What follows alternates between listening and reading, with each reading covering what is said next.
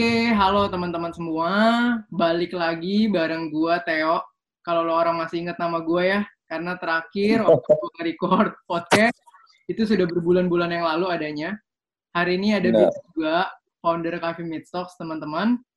Nah, gue mau opening buat YouTube dan podcast, teman-teman. Karena ini kita akan launch barengan. Jadi welcome to YouTube channel Cafe Midstocks dan welcome to podcast Cafe episode Cafe 7, teman-teman. Ini jeda dari episode 6 ke 7-nya lumayan ya, Teh. Iya. Nah, gue bersyukur banget kemarin kalian itu mantengin podcast kita juga. Tadinya kita kira podcast kita nggak ada yang mau dengar, tapi thank you teman-teman ya. Sudah hampir 2000 eh, play, gue bersyukur banget. Mungkin buat orang yang bikin podcast 2000 play dikit, buat gue lumayan norak, buat gue lumayan oke ya teman-teman ya. Dan banyak yang DM dari episode 6 terakhir kok nggak lanjut-lanjut gitu.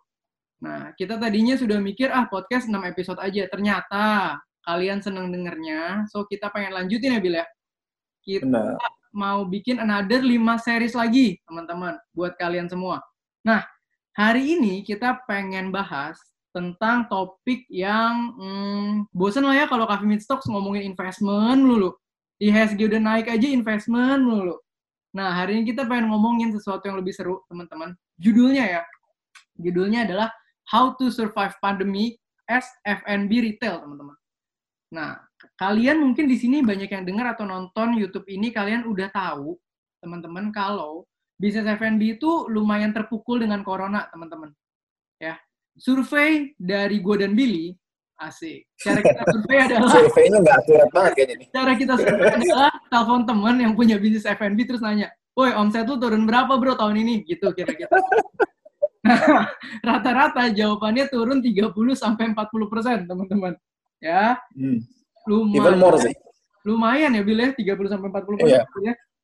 Bahkan ada teman kita yang 70% Teh. Hilang omsetnya. Nah, F&B. hmm.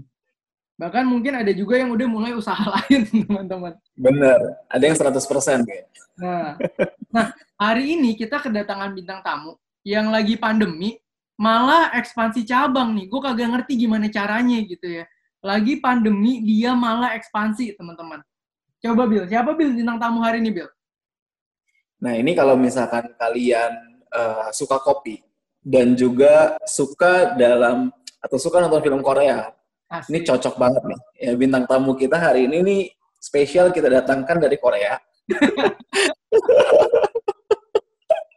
ya, dan eh, kalau siapa yang nggak tahu kopi Chuseo, nah kita datangkan foundernya, gila banget sih kayak gue pun baru baru kenal Bro Dani, eh, namanya Bro Daniel Hermansyah. Ya kita kasih tepuk tangan virtual dulu boleh teh. Halo Bro Daniel. Halo, Bro. Selamat datang di Coffee Meet Stocks YouTube dan podcast channel ya, bro. Gila, gila, gila, gila, gila. Sekarang kesibukannya lagi ngapain aja nih, bro? Boleh kenalan dulu nggak sedikit ya tentang siapa sih seorang Daniel Hermansyah? Lu lagi sibuk ngapain hari ini? Terus eh, bisnisnya apa? Meskipun tadi gua udah perkenalkan sedikit, tapi kan mungkin lu pasti lebih dalam perkenalkan diri. Gimana, gimana, bro? Annyeonghaseyo, Kopi Chuseo dan Nida, Pankap Nida. Hi everyone, I'm Daniel from Kopi Chuseo. Halo guys, gue Daniel dari Kopi Chuseo, senang bisa ketemu kalian semua. Begitu intro gue biasanya. Mantap. Gila-gila. Berasa nonton film Korea gue. Iya iya, iya, iya, iya. Itu ada yeah. ayunya loh. Ah, ah. Jadi kalau gue dikenal mungkin di Instagram gue dan Hermansyah, itu gue dikenal sebagai Ayu fanboy dari tahun 2008, which is this girl. gitu lah, gue dikenal dari situ. Terus Instagram gue biasa bahasnya kalau nggak Ayu atau K-drama, misalnya terbaru startup kayak gitu-gitu. Biasa gue suka bahas dan nonton gitu. Wah, Gua kesibukan maintain sosmed sendiri. Um, gue lagi running Kopi Cuseo, the only K-pop hub Indonesia. Gitu penjelasan the singkat. only, ya, the only one ya. Gila, gila. Yang memang belum ada ya bro yang benar-benar gabungin kopi dan juga culture dari Korea ya. bro. The only Iya. Kalau kalau kalau boleh tahu sekarang eh, udah eh, perkembangannya udah seperti apa nih bro kopi Cusio nih bro? Kopi Cuseo kita start dari 2019 awal, itu dari satu cabang di Gading Serpong. Hmm. Dan itu aja awalnya nggak sengaja tuh biasa. Karena Wah seru nih. Jadi waktu itu ceritanya tuh singkatnya gue pindah kantor. Jadi backgroundnya Hmm. gue itu orang branding. Uh, kita pindah Yes. kantor. Hmm. Kantor di bawah tuh kosong gitu loh. Di bawah ada lantai kosong kita bikin apa ya? Terus gue ngomong sama partner gue kan, gue bikin kopi ah. Kenapa? Karena memang gue orang kopi. Gue udah lama bikin kopi, belajar kopi juga pernah juga gitu loh. Jadi memang pernah sekolah barista juga. Terus, terus temanya apa ya? Um, I was like, K-pop aja. Kenapa? Karena gue anak K-pop. Jadi ceritanya kalau misalnya orang nanya kopi Q-Sale tuh lu manfaatin market K-pop atau lu manfaatin K-Wave atau apa? Buat, buat gue enggak sih. Buat gue tuh kebetulan expertise ketemu opportunity. Hmm. Expertise karena karena gue emang tadi gue emang ngerti kopi. Gue ngerti banget kopi. Oke. Dan gue ngerti banget K-pop karena gue udah ikutin dari tahun even 2006 gue udah ngikutin. So that's my two expertise. Opportunity-nya adalah ketika ada kesempatan ke usaha, investment, investment Hmm. lagi. Langsung gue ambil kesempatannya gitu loh. Mantap. Dan opportunity-nya juga ketika K-pop lagi puncak-puncaknya sekarang. Nah, jadi kalau misalnya opportunity kombinasi dari expertise dengan opportunity. Jadi seperti itu ceritanya. Wah. Kita mulai 2019 awal, itu cabang pertama kita. Oke, sekarang udah berapa cabang, Bro? Gitu. Kalau boleh tahu. Sekarang ah, masih dikit lah. Sedikit lah ya. 61. Wow. Wah. Gila. Gila. Nah, di sini 62 Masih ayo beli franchise-nya. Aduh, aduh, aduh, aduh. Belum 100 kok, belum 100. Oh, 100 kita makan-makan. Emang ya, Bill, gue setuju banget nih ya. Orang selalu bilang, orang yang sukses adalah oportunis. Bener. Karena barusan dijelaskan dengan sangat gamblang, skill yang lo punya apa, knowledge lo Excel-nya di mana, ada peluang di situ digabung, boom, Betul. gitu loh. Betul, betul, betul. Jadi jeli banget sih menurut gua ngelihat ngelihat ngelihat peluang gitu ya. Dan maksudnya gini, 61 cabang terus start di awal 2019 itu baru baru banget sih, Bro. Tapi udah 61 cabang tuh bener-bener gila sih. Bener-bener gila banget. Nah, boleh cerita dulu gak, Bro? Sedikit nih, mundur. Mundur tadi lu bilang lu udah suka dengan Korea di tahun 2006 ya mungkin 2000, 2006 itu mungkin gue masih nonton Meteor Garden kali bro itu drama Cina kayaknya itu ya lalu udah bisa udah udah udah apa demen Korea tuh gimana ceritanya bro sampai ujung-ujungnya bisa jadi bisnis nih sekarang Nah, gue suka nih podcast yang ngomonginnya bukan bisnis tapi Korea nih. Eh, lu nggak lihat outfit gue hari ini? Gue sengaja tuh, sosok Korea gitu tuh. Pakai kemeja di luar, ya kan? Kaos polos. Dikit kalau kita bahas bisnis terus berat rasanya kan ya. Ya, ya. bener bener Jadi gini, sebenarnya kan kita ini generasi istilahnya mid millennials lah ya anak 90-an. Itu kan besar Hmm. dengan pop culture Jepang. Ya Karena kita bener nontonnya bacanya komik dan nontonnya anim gitu kan. Nonton anim di TV. Hmm, actually 2006 pun gue pertama kali ketemu K-pop dari lagu Jepang. Ada lagu Jepang. Namanya grup namanya Dongbang Shinki, DBSK. Oh, Hmm. Dan ternyata DBSK adalah grup Korea. oke Ternyata adalah grup Korea gitu loh. Nah jadi kan gue dengan lagu Jepang, eh keren gitu kan. Gue tuh ingat kenapa 2006, dia tuh ada launching lagu, judulnya tuh Sky. Terus saya bilang, wow, 2006. Sampai sekarang gue ingat, oh berarti gue suka K-pop dari 2006. Nah gitu. oke Itu gue 2006, itu gue SMP 2 atau SMP 3. Dan I was like seeing them gitu kan. K-pop groups, tapi berbahasa Jepang. Gue kayak, keren nih cowok-cowok ini gitu ya. Gue yang cowok aja bilang keren gitu loh. hmm. Kayak, wah ini bisa jadi panutan nih gitu loh. Jadi, uh, that's the first time I I'm into groups gitu loh. Eh ternyata Korea lagunya. gue kenal dari Jepang tapi Korea. Dari situlah gue memutuskan ketika teman-teman masih pada mungkin J-pop dan gue memutuskan oke gue gue ke K-pop I'm into K-pop now gitu. Jadi playlist gue agak beda sendiri sih dari dulu sih teman-teman gitu loh. gitu ceritanya. Terus tapi uh, sekarang jadi glowing banget bro Korea semua sekarang nonton nontonnya nonton uh, Korean drama sekarang semua dengarnya dengar K-pop ya kan Betul sekali. Itu menurut gue itu gue shocking gue gak nyangka gitu sih. Itu tuh zaman 2006 tuh ketika K-pop tuh baru mungkin ke Jepang. Mereka ekspansi baru ke Jepang. Makanya tadi kita rilis lagu Jepang. Kalau sekarang kan Blackpink gitu-gitu kan Blackpink BTS kan rilisnya lagu Inggris gitu kan. ke US market iya. itu masih ke Jepang doang gitu. Gue bling, gue bling, gue bling. Mantap. Jenny ya, Jenny. Jadi tuh, zaman dulu tuh emang denger K-pop tuh susah, nyari albumnya pun susah banget gitu loh. Di internet pun masih nggak HD videonya gitu kan. Kita tuh masih zaman-zaman download la- download lagu tuh harus pakai for share, pakai YouTube kita rip MP3-nya gitu loh. Gitu lah. Nah, makanya karena K-pop itu berproduk itu Gang- Gangnam Style waktu itu tuh. Ah, Iya, iya. That's the first time people hear like, oh K-pop is cool ya ternyata Oppa Gangnam Style. Itu pertama kali. Ya, ya, ya. Akhirnya Gangnam Style orang-orang teman-teman gue ih K-pop aneh, K-pop aneh, ih terus malah K-pop semua gue kayak dari dulu kayak gitu. kayak gitu loh. Nah sekarang itu sekarang sampai BTS, Blackpink mereka smash the records, masuk Billboard, menang award sana sini di US. To be honest, uh, even though I'm not a fan of BTS gitu, gue bukan ARMY gitu kan, gue fansnya Ayu Yowena. Tapi I respect them a lot gitu loh, karena uh, mereka berhasil mewujudkan mimpi para senior-senior yang zaman dulu untuk meledakan K-pop di dunia, bukan cuma di Korea. Gitu. Mantap. Gue tuh dulu ingat eh, apa ya grup girl, girl band yang gue ingat tuh Wonder Girls. Tapi gue nggak tahu udah bubar, udah udah lama banget udah udah udah tua eh. Nggak ada. Nobody, nobody but you. Ah. Gila. Aduh. Terus eh, keren banget sih bro. Saya gini, gue nggak kepikiran sama sekali. Kalau seandainya gue hobi Korea gitu ya, sama seperti lu. Terus gue ngegabungin kopi bro. Terus apa yang terbesit di pikiran lu gitu? Kalau seandainya misalkan gue oke, gue suka kopi. Terus misalkan gue contoh suka hal lain gitu. Gue even nggak akan ngegabungin itu anyway bro. Gitu terus apa yang terbesit di pikiran lu? Oke, lu bilang ada opportunity, tapi ada lagi nggak sih? Kenapa yang apa yang membuat lu yakin oke deh kita buka ini aja deh. Gue yakin ini bisa jalan deh. Oke, karena kalau kita ngomongin secara branding, kopi, kalau kita we just open another coffee shop dengan tema Indonesia, it will be a waste karena kopi-kopi sudah ada brand yang besar banget yang cabangnya sudah ratusan ketika kita buka gitu kan. Betul.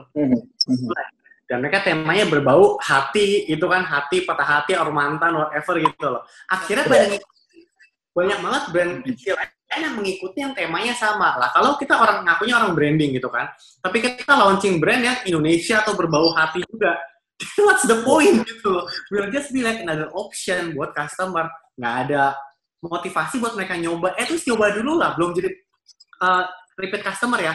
Nyoba aja nggak ada motivasi. Akhirnya perang di harga dan perang di promo kan itu yang di awal kita nggak mau gitu loh. As a business kita nggak mau perang harga. Kita harus cari market yang lain. Kita nggak mau red ocean nih, maunya blue ocean gitu kan asik ngomongin marketing dan branding gitu. nah harus cari blue ocean kan. Itu kenapa kita bilang kita nggak mau bawa brand yang berbau Indonesia lagi, tapi kita Hmm. Korea nih. Dan memang culture-nya itu di Korea ngopinya kuat sekali dan mereka suka bikin event K-pop di cafe. Nah, itu poinnya. Oh. Oh, mereka suka buat event K-pop di cafe. Mungkin itu yang yang mungkin gua miss. Ya linknya itu yang gua nggak tahu. Ya mungkin kar- karena lu penggemar gitu ya. Jadi lu tahu tahu banget pasti ya. Nah jadi emang penting banget sih menurut gua kayak expertise itu di satu bidang itu penting banget. Karena ada beberapa poin atau misalnya beberapa sisi yang memang kita nggak bisa lihat. Kalau seandainya kita expert di satu hal, itu banyak orang nggak bisa ngelihat menurut gua. Dan hanya orang-orang yang expert yang bisa ngelihat kayak misalkan tadi, gua nggak tahu bahkan eh, orang-orang yang suka Korea atau misalnya K-pop itu suka buat events di cafe. Gitu, gila sih. Gokil, gokil, gokil, gokil. Ya, buat Terus, lo semua, eh, gue ada pesan nih buat lo semua yang dengar atau nonton. Yang mungkin melihat kesuksesan Bro Daniel dan sempat nyinyir gitu ya kan. Semua orang pasti ada nyinyiran gitu ya. Misalnya lo pernah nyinyir kayak, gila enak banget ya eh, jualan kopi sama Korea laku. Gue kasih tahu, dia memanfaatkan knowledge yang dia punya dari tahun 2000 berapa tadi? 2006. 6 ya. Dia punya knowledge 14 tahun yang terakumulatif sampai sekarang. Jadi kalau lo orang mau nyinyir kayak, "Ih, enak banget jualan kopi sama Korea laku." Tolong ingat teman-teman ya, ini adalah sebuah knowledge yang dia bangun belasan tahun. Dan hasilnya juga nggak main-main ya, Bil ya? Benar. 61 cabang mau main-main gimana, bro? Betul. Betul. Terus gimana, bro? Waktu lu started the the business gitu ya, lu buka pertama kali. Terus lu launch ibaratnya. ya. Terus apakah waktu itu um, apa yang lu manfaatkan untuk untuk untuk mempromosikan bro? Apakah misalkan lu langsung memanfaatkan uh, community base dari Koreanya ataukah misalkan kayak cuman lu buka dulu terus sosial medianya lu bangun untuk seperti apa bro? di awal karena gue yakin ini sesuatu hal yang baru di Indonesia menyatukan culture Korea dengan kopi gitu. Dan itu menurut gue tidak mudah juga by the way. Betul ya? Dan gimana caranya lu memulai ini semua gitu? Pasti kan ada konsep yang matang gitu pasti ya. Gimana tuh Biana sambil Biana sambil jalan sih. Jadi sambil jalan. Tapi lu di awal lu melakukan apa gitu? Di awal nggak mungkin dong kayak tiba-tiba oke okay, gue suka Korea, gue suka kopi, yus buka, udah kunci gitu. Nah jadi pertama-tama itu ketika uh, uh, pertama-tama ketika kita baru launching, tuh biasa kan gue juga pemain F&B yang baru gitu ya. Hmm. Karena kan tadi kan gue lama di agency, gue bertahun-tahun di agency, jadi uh, kita buat bikin marketing strategi oke okay lah ngerti lah. Tapi operasional tuh masih susah. Justru di awal-awal yang kita mesti mantepin itu bukan marketingnya tapi internal. Yaitu produk. That's number one. Jadi ketika orang tanya sama gue gitu kan kalau versi gue rumus FND itu apa? Buat gue cuma tiga produk marketing ekspansi. Tiga itu yang paling penting gitu loh. Hmm. banyak orang menempatkan di ekspansi dan marketing. Misalnya baru buka um, sesuatu profit juga belum gitu kan. Langsung jual ke langsung atau dia dia sendiri dengan duit dia sendiri langsung ekspansi yang banyak. Atau langsung buka kemitraan. Menurut gue itu paling bahaya karena fondasinya belum kuat. kuat Terus kita marketing. Kita hire semua jenis influencer uh, food blogger top 5 di Indonesia kita undang semua ratusan juta nggak apa-apa tapi produknya nggak enak percuma Benar. makanya banyak hmm, menurut gue tiga itu produk marketing baru ekspansi nah di Cuseo sama Cuseo pun gue pernah melakukan istilahnya dulu tuh marketing tapi yang agak nggak kena sasaran sih dulu karena produknya belum matang waktu itu. Hmm. Memang betul. Uh, nah ini loh, ini juga bedanya antara bikin kopi dengan bikin kafe. Terdengar oh. mirip tapi beda. Oke oke menarik. Gimana gimana nah, gimana bro? Jadi, kan baik gue confident kan bahwa gue ngerti produk, gue ngerti kopi gitu loh. Milih ya, supaya ya. gue ngerti tapi running a coffee shop bisnis tuh beda sama bikin kopi di rumah gitu. Pusingnya 10 kali lipat dan itu yang gue nggak nyangka di awal-awal. Jadi ketika kita gue main asal confident produk gue bagus, gue langsung undang banyak influencer. Akibatnya hmm. apa? Rame, kafenya rame otomatis gitu. Karena semua influencer gue undang banyak banget influencer yang baik yang gue kenal maupun temennya yang gue kenal gitu. dan semuanya buat datang dari berbagai genre nggak cuma Korea Korea food blogger uh, beauty blogger yang Jepang juga kita undang gamer kita undang semuanya kita undang deh oke okay. hmm. tapi rame produknya belum matang mati. Itu pertama-tama kayak begitu. Oh. maksudnya produknya belum belum matang itu belum sempurna rasanya atau gimana? Betul sekali belum sempurna rasanya. Hmm. buru-buru marketing gitu loh. Salah gue di situ. Makanya gue sekarang sharing lagi pelajaran gue jangan buru-buru marketing. Lebih baik matengin produknya dulu gitu loh. Jadi kita tuh dulu kita sempat ada salah packaging lah intinya lah. Harusnya kan kopi kan pakai cup gini aja kan. Udah aman jadi reason kenapa benda ini dipakai oleh semua orang. Karena paling aman paling standar. Gue pakai bisa-bisaan pakai botol. Biar lucu anak branding gitu kan. Biar beda pakai botol. Ternyata itu masalah karena ketika agak lamaan dikit dia lebih cepat cair daripada ini. Akhirnya orang cobain kopi. Oh kopi cusel kok cair ya? Dan itu masuk ratingnya di Zomato di pergi kuliner. Aduh malu banget rasanya gitu loh. Oh, kayak gitu. okay. that's why oh, okay. Kita tahan nggak ekspansi. Untung gue nggak buat kesalahan yang ketiga yaitu ekspansi. Cukup marketing aja gitu loh. Jadi dari situ akhirnya kita kafenya rame abis itu sepi lagi. Waduh gitu kan. Jadi salahnya kita di situ. Akhirnya kita perbaikin produk, kita umumin lagi, baru rame kafenya. Oh bener nih, yang sekarang lebih enak daripada yang dulu ya gitu. Nah itu feedback dari customer yang masuk di DM atau yang ngomong langsung ke kita gitu kan. Akhirnya baru oh oke okay deh kalau gitu baru kita yuk kita marketingnya kita jalanin lagi. Itu pun butuh waktu sampai tahap tiga yang ekspansi loh. Kita tuh baru mulai buka kemitraan kayak akhir tahun 2019 deh. Jadi kalau hmm. jual jual kemitraan gitu ya, jual franchise, itu tuh baru setahun. Karena setahun awal tuh kita tuh kayak dari awal Januari kita matangin dari produknya dulu, kita matangin, matangin, launching menu baru, gitu-gitu Oke. loh. Gitu ceritanya. Nah, ini Wow, gue jadi- nah, gue tukang intermezzo. Nah, ini buat teman-teman gue ambil dulu pelajaran dari sini biar lo orang nggak dengerin full tapi ntar lompat-lompat. Ini pelajaran berharga banget menurut gue. Buat lo orang semua yang punya mimpi mau bangun bisnis F&B, apalagi bisnis chain, denger yang tadi Daniel bilang, jangan buru-buru nafsu sama duit gede. Gue tahu lo pasti ngincer kemitraan, duit gede depan muka cash gitu ya. Tapi kalau lo belum bener-bener matengin pondasi lo kayak Daniel bilang, boom, oke lo dapat duit, dan apa? Dan mungkin abis itu bisnis lo gun. Lo cuma bertahan 2 Yep. tahun lagi gitu loh, 2-3 tahun buat apa? Gitu. Tapi dengan belajar dari Daniel yang nahan ekspansinya dulu sampai mateng dan begitu boom, nah itu pasti akan jauh lebih sustain. Karena gue pengen kasih tahu, bisnis yang susah itu bukan cari untung gede teman-teman. Bisnis tuh nyari untung gede itu cepet. Kalau lo baru mulai pasti growingnya begini. Yang susah itu mempertahankan ini dalam jangka waktu yang panjang. Sustainability. Oke. Benar, benar, benar, benar. Karena karena memang banyak banget sih ya bro kayak eh, kafe-kafe buka dengan konsep yang lucu, konsep yang unik gitu. Bahkan ada yang sampai ngantri-ngantri, gua nggak ngerti ngantrinya kan sampai satu jam, dua jam, tiba-tiba setahun kemudian gue sudah tidak menemukan lagi brandnya ada di mana. Ya. Bahkan gue tidak tidak eh, karena itu balik lagi rasanya karena ini personal experience ya. Gue pernah ngantri di satu brand lah, gue nggak sebut namanya ya, satu brand lumayan oke lah gitu pada waktu itu mungkin 2018-an, 2020, 2019 lah. Konsepnya bagus sampai ngantri-ngantri, Bu. ngantri-ngantri. Pas gue cobain rasanya ya mengecewakan. Dan akhirnya gue cuman cobain itu sekali hari itu doang dan sekarang banyak tutup bisnisnya gitu. Jadi memang bisnis F&B menurut gua core-nya adalah di di produk. Tapi tidak lupa dengan tadi marketing dan ekspansinya. Gila sih ini gue aja baru ini baru setengah podcast gue udah dapat banyak Iya, iya. pembelajaran sendiri sih, Bro.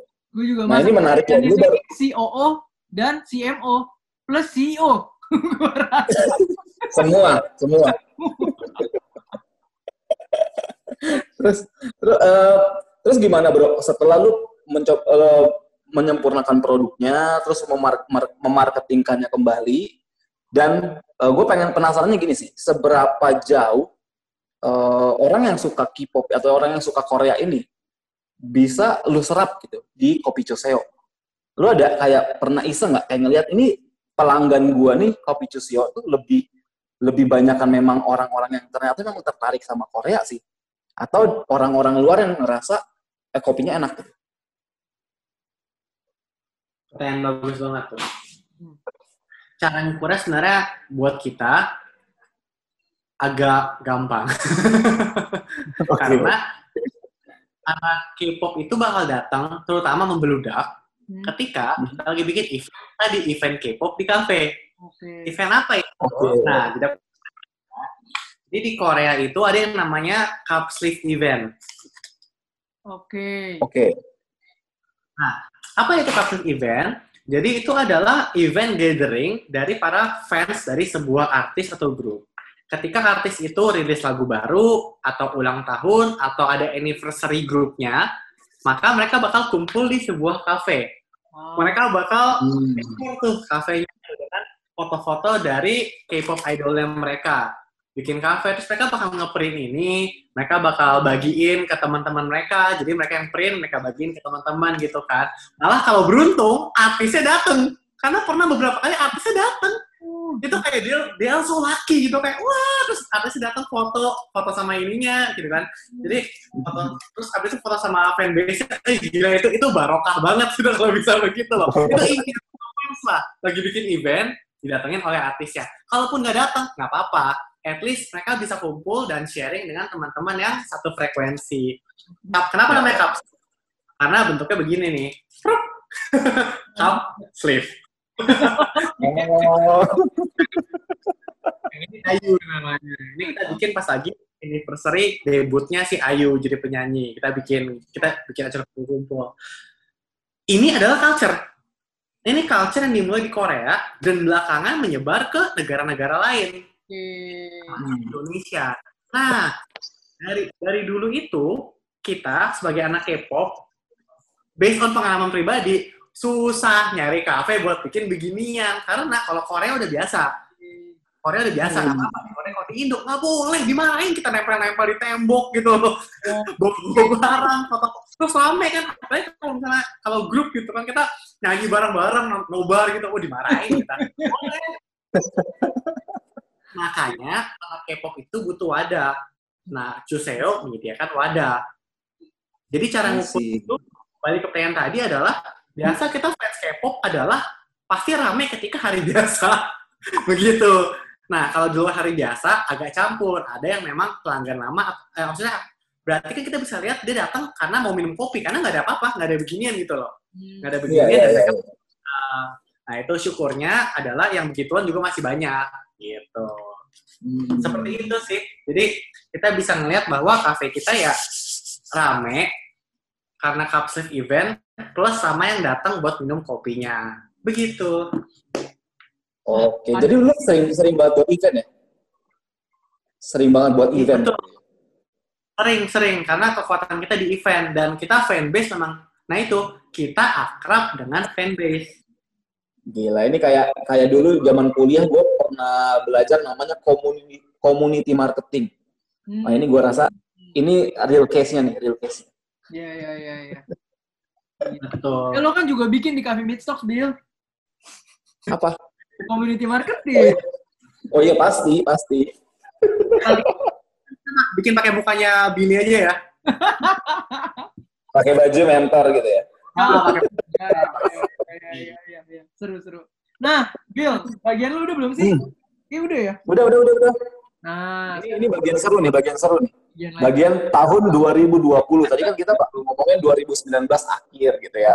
Lu buka kemitraan 2019 akhir. Kita lagi hore-hore tiba-tiba 2020. Welcome. Tiba-tiba Jakarta banjir, Ya, Jadi kan Brian meninggal. pakai tangan ya, yang ngobrol sama lu kan mungkin awalnya gini, naik dikit tersendat, tersendat, tersendat, lagi gitu ya. Sampai Iya betul. 2020 Maret dua pandemi. Nah, gue yakin akan ada ah turunannya turunannya dikit tuh, ya kan? Oke, nah gue mau nanya bro, 2020 ini semenjak kehadiran si COVID ini bro, apa impactnya ke kopi Cuseo bro? kampus. Ka- satu kata yang menggambarkan semuanya gitu. No lie, mampus sudah. Singkatnya seperti itu. Nih, kenapa? Gini-gini. Kita kan baru mulai ekspansi 2019 akhir gitu kan. Betul. Mungkin baru buka cabang November, Desember baru buka satu-satu gitu loh. Terus hmm, perlahan mulai banyak juga yang mau beli kemitraannya kita. Baru buka cabang bulan Maret, Februari, baru buka. Oh, persis bulan Februari Maret ya? hari hari opening ketika lagi opening langsung ada K-pop event yang rame banget di Kopi Cusio cabang Kemanggisan depannya Binus persis gitu loh ada itu cabang Cusio salah satu yang paling besar Oke. sewanya mahal banget setahun aja itu kalau nggak salah sewanya 200 sampai 300 juta setahun Ah, Wah, gila. Binus Binus kan oke. Iya, iya. itu iya. kan confident yang ngambil pun confident teman gue juga yang ngambil karena traffic Binus gila-gilaan Sih. itu hari pertama kita opening hari Minggu omsetnya 9 juta Gila. Wah. dan di hari itu juga gue buka berita lagi di situ lagi opening foto-foto rame gitu kan buka, buka lihat handphone masuk breaking news tung PSBB total mati itu hari itu gitu loh dipenuhi dengan optimisme tiba-tiba jedor oh my god. Kenapa itu mati? Kenapa itu mati buat kita? Nah ini penjelasannya. Kopi Cuseo secara bisnis emang keren. Bagus gitu loh. Bisa engage community. Tapi di situ juga ada kelemahan. Yaitu adalah community based cafe. Ah, PSBB mah nggak boleh kumpul. Iya, bener. Bener. Lain. itu kalau PSBB nggak boleh ngumpul nah itu kan kita kaget banget gitu kan gimana caranya itu satu jadi kalau ditanya customer hilang berapa persen Tadi ada yang bilang 30, 50. Gue hilang 70 persen. Wadaw, oke. Oke, oke, oke. nggak boleh, sense. nggak boleh dining. Ya. Gimana caranya ngopi nggak boleh dining? ngopi kayaknya kan duduk, duduk gitu kan. Dengerin lagu sambil kerja. Ini nggak boleh dining. Oke, satu. Nomor dua adalah karena kita K-pop, memang itu besar. Tapi itu niche. so at the same time, it's a blessing and a curse. Oh, Kita main Blue Ocean, kita bilang gitu ya. Kita nggak mau main sama yang Indonesia yang lain. K-pop, iya, bagus. Tapi niche. gitu loh. ya, ya, ya. Oh, Itu nomor dua.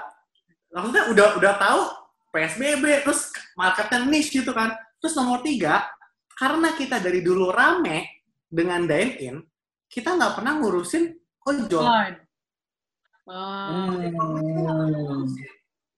Bener-bener bahkan nggak aktif pun kita bodo amat karena nggak ngapa-ngapain juga rame kafenya gitu loh. ya, ya, ya. Paham, paham, paham.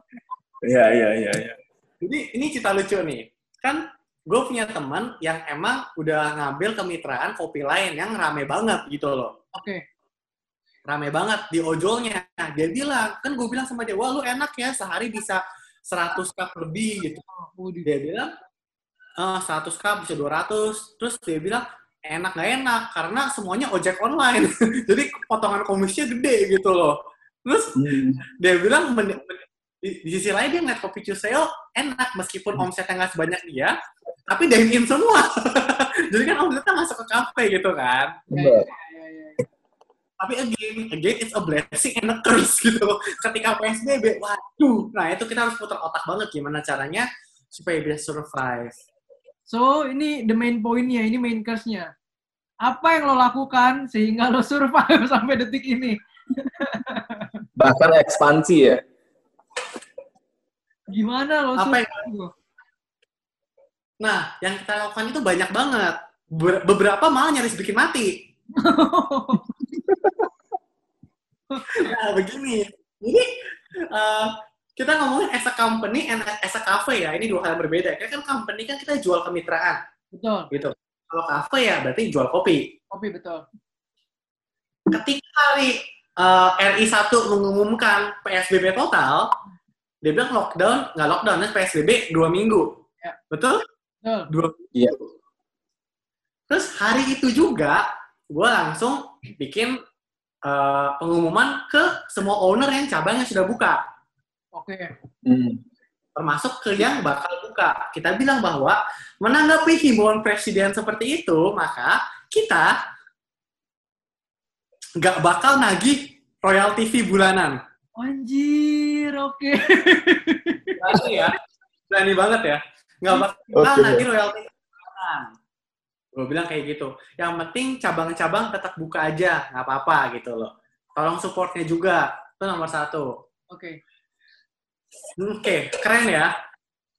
Itu mematikan company. Kenapa? Kita kan company kan, as a company, PT Kopi Opa Korea namanya. Kita punya source of revenue itu ada tiga. PT Kopi Opa Korea, mantul. Nah, source of revenue stream itu nomor satu tuh royalty fee. Nggak mahal sih, Hmm. sejutaan sebulanan gitu. Nggak mahal lah. Tapi itu pasti income dan pasti datang. betul. Nomor dua adalah bahan baku. Bahan baku ya otomatis pasti kita cuanin lah meskipun dikit. Fair aja gitu kan. pasti, pasti. Beli. Nomor tiga adalah penjualan kemitraan yang baru. Yang which is tadi, kalau katanya Theo, tadi itu duit gedenya di situ. Ya, Karena sekali jeblos itu ratus juta. ya.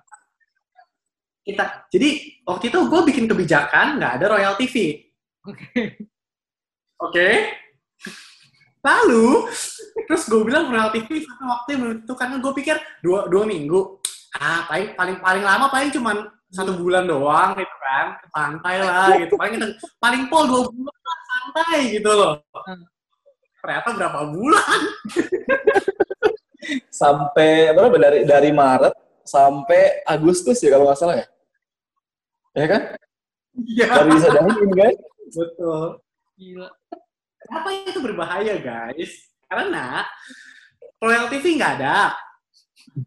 Satu. Nomor dua, penjualan bahan baku yang nggak drop kan kafenya sepi, nggak boleh dining Iya. gitu. Omsetnya ngedrop, ya beli bahan bakunya dikit. Pasti. Terus nomor Bener. tiga, Nggak ada lagi. penjual Nggak ada. No. Jadi orang yang dulu nanya-nanya mau buka mau buka nggak jadi buka karena dia bilang aduh takut pak buka sekarang pak gitu ntar aja deh investnya ntar aja ntar aja jadi basically PT Kopi Opak Korea selama sekian bulan tanpa revenue masih untung bangkrut Paham, gue paham. masih Paham, paham. paham. gitu loh. Nah, tapi itu jadi em, buat teman-teman juga pelajarannya adalah bikin kebijakan, pikirkan matang-matang. Gue tahu Kalau pengusaha game, tujuan lu tuh bener-bener menyenangkan apa? Menyenangkan klien lu. Maksud gue lu orientasinya bener-bener value-nya ke mereka.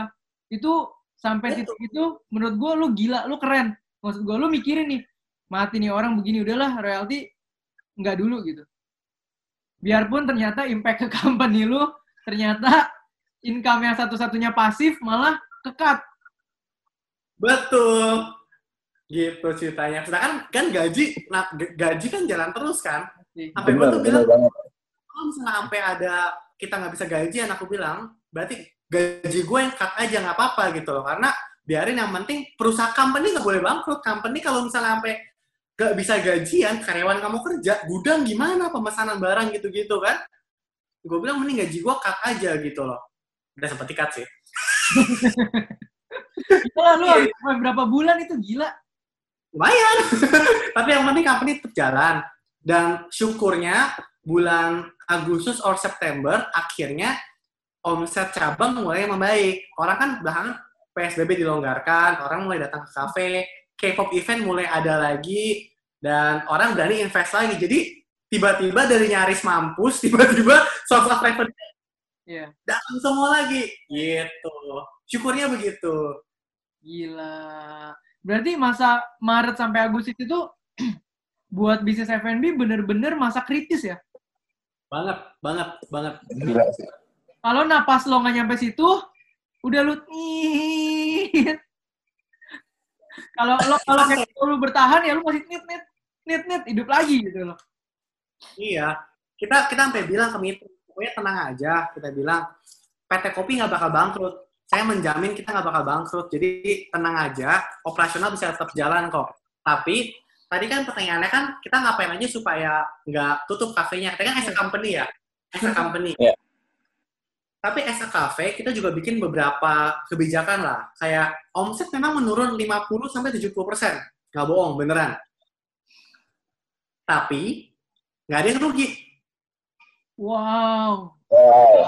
Nggak ada yang rugi, bro. ada nggak ada yang melaporkan kerugian Iya. Wow. kenapa karena operasionalnya juga turun Oh, iya. Bener juga. itu kuncinya jadi kopi Cuseo dari awal memang kita perusahaan yang, yang sangat cost efisien kafenya gitu loh Oke. kita nggak bikin benda yang banyak waste contoh boba itu waste Iya, pasti. karena kalau nggak laku dia nggak boleh disimpan disimpan nggak enak besoknya gitu loh Ya. Jadi beberapa cabang kita bilang cut boba nggak usah bikin daripada ada waste. Dan kopi Hmm. kita fresh ya. Kopi Cusel itu selain produknya itu adalah kita selalu bilang kita kopi fresh anti mat. Iya. Nah, Hmm. kita bikin kita nggak nyampe kopi, ada pesanan baru kita bikin. Jadi aman buat Oke. lama. Dan nggak ada waste. eh, jadi terus karyawan, karyawan jadi misalnya shift bisa 2-3 orang, kafe yang ramai jadi satu orang aja.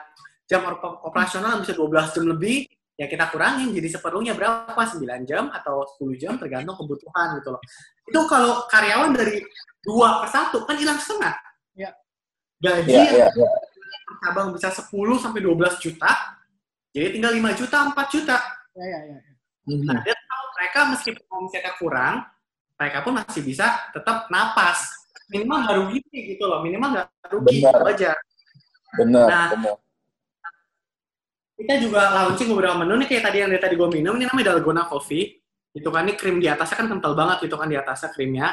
Ini ketika pertama kali Corona, ini kan Dalgona Coffee kan sempat ngehits kan di Korea kan. Ya itu langsung nge-push tim buat kita bilang kita langsung launching Dalgona Coffee buruan.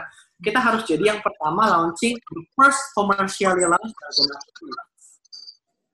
Dan itu launching kan di ojol kan, minimal gara-gara itu uh, akhirnya orang jadi beli kopi cus yang nggak pernah nggak pernah nyari kopi cus SEO di ojek online, akhirnya jadi nyari. Ya, karena dalgona. Hmm.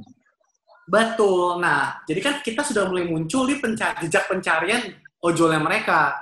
Yang penting itu dulu deh gitu loh. Dan memang terbukti setelah itu ojol kita dari nol naik lah jadi 10% 20% gitu. dari nol Dari nol ya. dari nol progres gitu kan ya nggak apa-apa. Memang memang ojol kita belum belum signifikan di kita angkanya gitu. Dan kita juga masih mencari cara gimana caranya naikin penjualan di ojol. Kalau teman-teman podcaster ada yang tahu, bantuin gue mendingan deh. itu gimana cara Gila, gila. kita step by step tadi menggunakan profesional, launching menu baru gitu, dan kita lebih aktif di sosial media. Nah, Hmm. Followers kita sebelum corona cuma 10 ribu, sekarang sudah 40 ribu lebih. waduh. Bro, eh, password diganti terus ya bro tiap bulan. Jangan sampai kayak gue bro. Kita hilang 20 apa 20 ribuan followers ya. 4 ribu hilang. Oh my, oke. Baru 6 ribu lagi. Nah, benar-benar. Ceritanya. Jadi itu inovasi yang kita lakukan supaya kafe pun tetap jalan, at least floating lah selama corona begini. Ini menurut gue yang dari tadi kita omongin semua daging nih. Ini si Daniel gokil. Dia nggak pakai klise jawabnya. Semua daging, pengalaman, dan transparan. Gue respect sama lu, bro. Gue respect sama lu. Thank you. Benar sih, benar benar banget. Gue mungkin cut ke dua pertanyaan terakhir kali ya, Bill. Karena gue ngerasa ini Boleh. udah cukup panjang.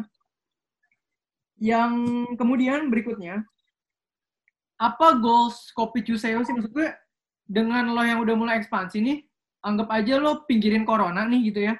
Kan kalau corona nggak ada, sebenarnya ekspansi lo kemarin berjalan dengan sangat lancar gitu ya. Nah, tapi lo bayangin Kopi Cuseo tuh mau sebagai apa sih ke depannya gitu loh. Apa gitu loh yang lo pengen achieve dari si Kopi Cuseo ini? The only K-pop hub in Southeast Asia. Southeast Asia. Wow, Wow. Southeast Asia. Kita dukung loh, kita doakan, kita dukung, kita Kalau support. perlu sampai dapat funding ya. Amin. Ya gak? Amin. Karena goalnya coffee is just the start. Coffee is just apa ya? Kita kendaraan awal. Karena buat bikin K-pop hub butuh kendaraan, yaitu kopi. Tapi ke Hmm. depannya kita pegang eh, anak-anak K-pop di Indonesia, top of mind-nya ya Cuseo gitu loh. So basically we can do anything gitu kan dengan market yang kita sudah punya. Betul. Gitu loh. Jadi sebenarnya nggak cuma kopi ke depannya kita we can just do anything we want gitu kan. Yang penting tadi produknya bagus gitu. Ya, ya, ya, ya. Nangkep gue. Kemudian, eh, yang terakhir mungkin untuk nutup juga. menurut lo, hal yang paling penting yang harus dimiliki sama seorang entrepreneur F&B apa, bro?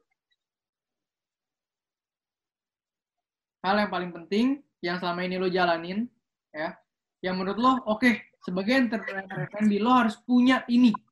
Boleh anything yang comes ke pikiran lo. Tiga. Nomor satu adalah expertise. Oke. Apa pun. Kalau misalnya dia mau launching menu makanan, dia mau launching rice bowl dengan sapi, maka dia harus ngerti. Karena kita nggak bisa ngandelin koki gitu loh. Oke. Atau kita istilahnya cara gampangnya beli ya bisa beli resep, but still I will prefer kalau kitanya sendiri emang ngerti. Or coffee gitu loh. Minuman apa pun lah, itu satu expertise. Dia harus ngerti banget bidang itu. Oke. Nomor dua adalah mau belajar. Mau menerima kritik. Itu yang di awal gue salah. Karena kesalahan gue di awal soal packagingnya salah, di hari pertama kafe eh, belum launching ya, tapi masih kayak tes gitu loh. Kita dibuka ke orang yang lewat gitu loh di depan kafe kita. Sudah ada yang komen, di awal enak, tapi kok lama-lama cair ya rasanya ya. Dan itu ada di notes gue. Ada di notes gue. Dan gue nggak dengerin. Oke. Oke. Oke, Ini sangat berharga. Oke. harusnya dengerin aja. Mungkin waktu itu konsiderasi gue adalah kita udah beli banyak botol, kalau kita buang sayang. Jangan, mendingan buang daripada kehilangan customer gitu loh. Kalau bisa diulang, gue ulang deh. Tapi nggak bisa diulang gitu. Oke. Okay. Nah itu. Jadi nomor dua adalah saya mau mendengarkan. Memang tadi agak susah ya kalau kita merasa kita paling expert gitu kan. Jadi susah dengerin Mhm. orang, kita harus mau dengerin orang, terutama dengerin customer. Dan nomor tiga adalah, nomor tiga adalah jalan aja dulu. Jalan aja dulu ya. Jalan aja dulu gitu loh. Karena kalau kebanyakan mikir nggak jalan-jalan, yang penting jalan aja dulu. Nanti sisanya bisa Benar. diperbaiki. Nah, Begitu tiga itu tadi. Jadi nomor satu adalah harus beneran ngerti produknya, karena basic F&B adalah produk. Ya. Nomor dua tadi mendengarkan kritik dan saran. Nomor tiga adalah jalan aja dulu. Wow, ini ini ini tiga hal yang menurut gue bener-bener berkesinambungan. Kenapa teman-teman? Lo boleh jalan aja dulu. Kalau lo jago banget di bidang itu dan lo punya apa mental yang humble, mau dengerin orang. Dengan lo punya dua itu, jalan aja dulu akan bawa lo ke arah yang sukses. Tapi kalau lo jalan aja dulu, tapi lo nggak expert di bidangnya, atau lo nggak mau dengerin orang, ngerasa paling jago sendiri, jalan aja dulu itu membawa lo ke kegagalan. Bahkan bahkan ini bukan menurut gua ya ini eh, nasihat bukan cuman untuk entrepreneur di F&B bro. Ini menurut gua bisa diaplikasikan ke bisnis bisnis lain gitu. Karena memang kita pun ngerasain itu ya teh. Betul ya teh. Mm-mm. jadi wah gila ini insightful banget. Daging dari awal sampai terakhir tebel nih tebel bro. Kenyang. Tebel, ini tebel, sumpah. Pokoknya kalau kita udah bisa ada uh, community gathering buat Cafe Meet Stocks nanti, udah visible offline, kita harus bikin di Cuseo, Bil. dikit Jadi anak Cafe kita adalah itu community kita kita harus jadi community pertama yang bukan dari K-pop yang bikin event di Cuseo. Iya. Amin. Amin ya, ya. Boleh, Bang. Semua member kita harus kita bawa ke sana, terus mereka harus ngerti lagu Blackpink. Jangan tiap hari BBCA, BBN nih, aduh. Hidup itu perlu bahagia, bro.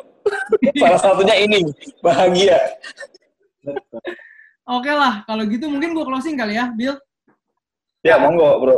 Thank you banget, eh, Bro Daniel hari ini udah mau ngisi acara di sini eh, di YouTube dan podcast channelnya Cafe Meet Talk. So, buat teman-teman semua, thank you juga udah dengerin. Gue harap kalian enjoy dan kalian bisa belajar banyak dari sini. Please banget praktekin.